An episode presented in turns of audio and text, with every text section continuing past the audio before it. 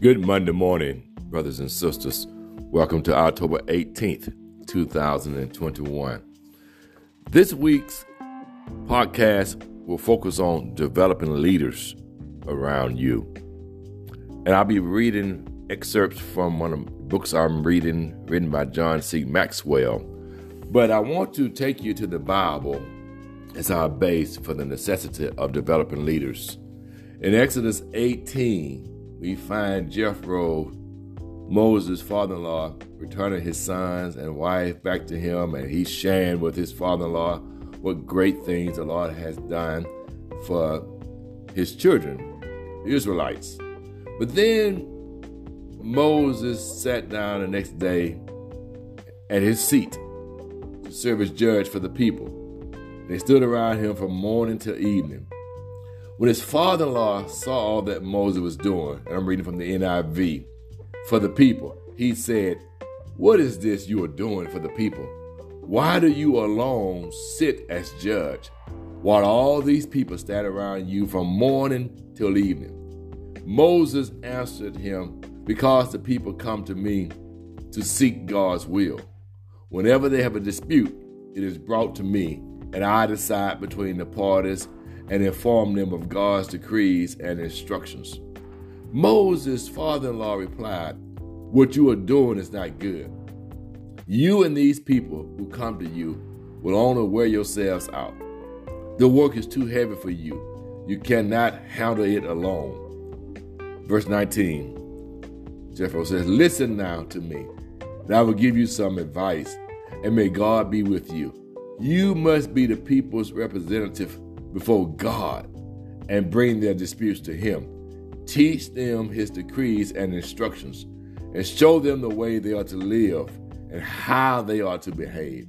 But select capable men from all the people, men who fear God, trustworthy men who hate dishonest gain, and appoint them as officials over thousands, hundreds, fifties, and tens. Have them serve as judges for the people at all times but have them bring every difficult case to you. The simple cases they can decide themselves. Listen, brothers and sisters. Any pastor that believes he can pastor a church solo or she will make a huge mistake in dealing with the people. People have issues all the time. There's a concern all the time. That's sickness, that's death, that's confusion, that, that's fighting in the family, that there are so many things that come at you, and a pastor should not handle all of these issues. So, in John Maxwell's book, Developing the Leaders Around You, he says to hunt for leaders, to hunt for leaders, you must first know what they look like. He gives us 10 leadership qualities, and we'll try to cover two each day this week. Number one, and it ties into what the Word of God says the person must have character. They must have character. Now, character flaws cannot be ignored. They will eventually make a leader ineffective.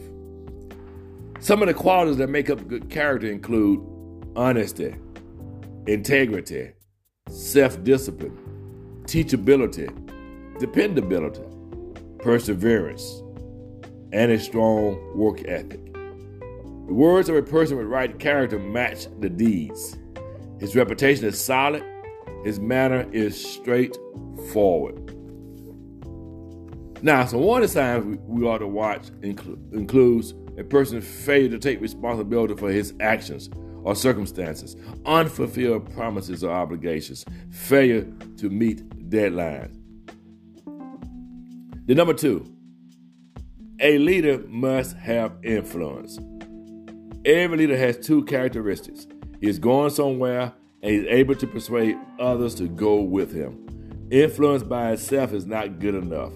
You must have the ability to influence people to follow you. Who do you influence? Who? Whom do you influence? Can you convince the people to follow you? So, character and influence are the first two. We'll continue on tomorrow. Have a miraculous Monday. And by all means, brothers and sisters, let's finish strong on this first day of the work week.